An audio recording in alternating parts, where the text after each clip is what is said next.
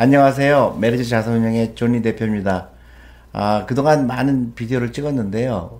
어, 대부분 저 혼자 하는 비디오를 찍었는데 앞으로는 어, 저희 그 펀드 매니저나 아니면 애널리스트 이렇게 다양한 우리 회사에서 일하는 사람들과 같이 어, 찍으면 어떨까 해서요. 오늘 그 두 번째 시간입니다. 저번 주에는 그 리츠 펀드 매니저 김영석 씨가 찍었는데 오늘은 어, 제 옆에 어, 계시는 분은 어, 저랑 오랫동안 어, 인연이 있는 분인데요. 우리 뉴욕에서부터 만났고 어, 그리고 우리 회사에서 지금 일하고 있고요. 어, 여러 가지 펀드 맡고 있는데 아, 특히 그 주니어 펀드 그리고 또 그 한국 최초로 만든 펀드죠. 메리츠 더 우먼 펀드 그 여성 펀드입니다. 아, 그래서 그 두 펀드에 대한 얘기도 듣고요. 그리고 또, 어, 또 많은 분들이 그런 질문을 하세요. 어, 제가 은퇴하면 어떻게 되느냐, 아니면 제가 회사를 그만다, 그만두게 되면 어떠냐, 그런 질문들이 많은데, 그래서 오늘 그 옆에 계신 박정님 씨인데요. 어, 보시면은 그런 염려를 어, 하지 않아도 된다는 거를 여러분들이 어, 아실 수 있을 겁니다. 안녕하세요. 안녕하세요.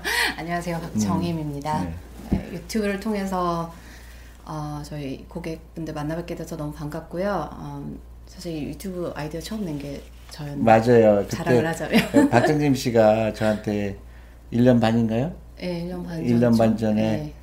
그 유튜브를 해야 된다. 그렇게 해서 제가 그거 어떻게 하냐 장비도 없고 그러는데 어 그 장비 필요 없고 아이폰 하나로 충분하다 그래서 어, 물론 그런 얘기 듣긴 했지만 실제로 그런가 그래서 어, 긴가민가하게 시작했는데요. 근데 처음에 100명 되는데 얼마 얼마 걸렸죠? 몇 달 걸렸죠. 그렇죠. 100명 모으는데 네. 몇달 걸렸던 것 같아요. 그리고 그 처음에 서툴러서 이렇게 어떻게 끄는지 키는지도 몰랐고 저의 네. 자막 넣는 솜씨도 그렇죠. 아주 안 좋았고 네. 그랬는데 벌써 1년 반 됐는데 그래도 7만 명 정도 됐고 네. 그래서 어, 좀 이제 오늘은 좀 그런 behind story 네. 그리고 우리 뉴욕에서 그 어, 어떻게 해서 만나게 됐고 그런 것도 고객들이 많이 그런 분들이 질문을 하세요. 그래서 어떻게 펀드 매니저를 그 hire하고 또 미국의 그 월스트리트에서 어떤 그런 재미난 에피소드 그런 것도 그리고 그 주식에 투자하는 그런 그 철학 그런 면에서 어, 이런 시간을 마련했습니다.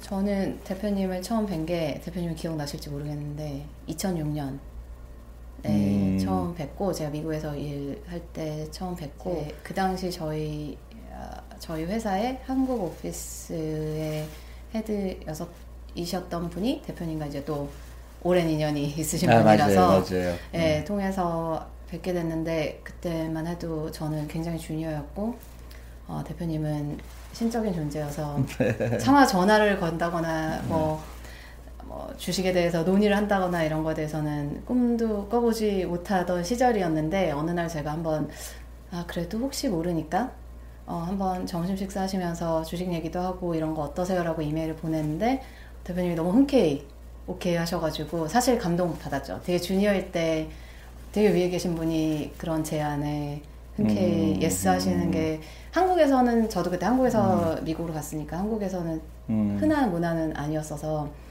네, 오픈된 그런 마인드에 감동을 받았는데 지금까지 계속 그런 오픈 마인드신 게 저도 뭐 대표님 연세가 됐을 때도 저도 그렇게 살 수 있을까?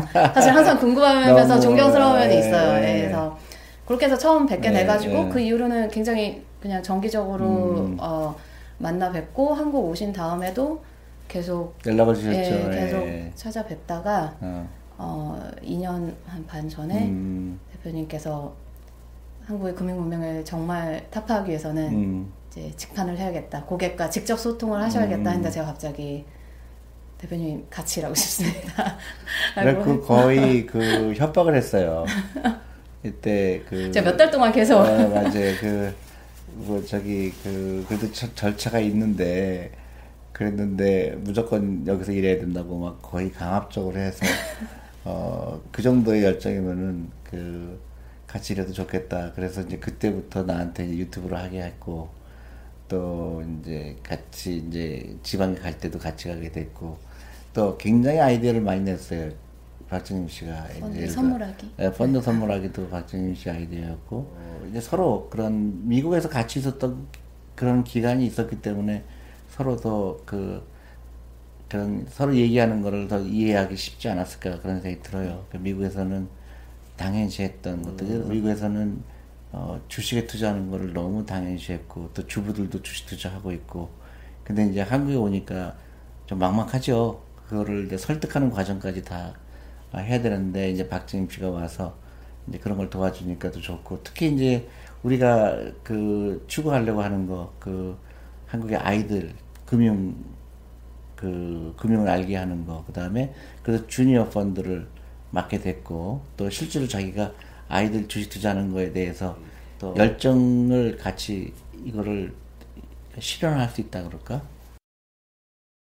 그, 그, 한 미국 회사인데, 자동운용사인데, 어, 뭐, 어메리칸 센츄리라는 회사인데, 그, 지금 CEO인데, 그분이 한국에 출장을 오셨다가, 우연히 제 얘기를 들은 거예요. 그래서 한국에서 주니어 펀드를 우리 메리츠가 만들었다는 얘기 듣고 이분이, 어, 우리 회사를 방문하셨어요. 그래서 아, 되게 재미난 얘기를 했는데 이분이 뭐라고 그랬냐면 어, 저랑 똑같은 생각이죠. 그분이 어, 미국에서 전국을 다니면서 광부들, 농부들 이런 어, 사람들 금융에 잘 접촉하지 못했던 분들을 만나서 노후 준비해야 된다, 주식에 투자해야 된다 그런 걸 했다고 합니다. 근데 어, 그 칠드런 펀드를 만들었대요. 저는 그 사실을 몰랐죠. 근데 그분이 한국에 와서 우연히 우리 얘기를 듣고 오셨는데 깜짝 놀란 거예요. 니네가 어떻게 주인형 펀드 생각을 했느냐. 그래서 그분이 얘기하기를 되게 흥분하는 얘기인데 그 70년, 80년 전에 칠드런 펀드를 가입했던 사람들이 어, 지금 다 돌아가셨어요. 근데 그 이제 아들, 손자들이 아직도 고객이라는 거죠. 근데 놀라운 거는 그때 칠드런 펀드를 가입했던 사람들의 아들, 손자들이 다 엄청나게 부자라는 거죠. 그거를 꼭 우리 한국의 투자가들한테 알려달라. 그렇게 말씀하시고 어, 가셨던 그게 기억에 남아요. 그래서 제가 원하는 게 그런 거거든요. 이제 앞으로 한국은 대를 이어서 부자가 돼야 되고 부자가 되는 건 전혀 나쁜 게 아닌 거고 그 부자가 돼서 어려운 사람들 도와줄 수 있는 그런 사회적 분위기가 돼야 되고 그래서 그 자본이 일하게 하는 걸 알게 되고 그러면 어, 대한민국은 정말 엄청나게 살기 좋은 나라라고 저는 어, 생각이 드는 거죠.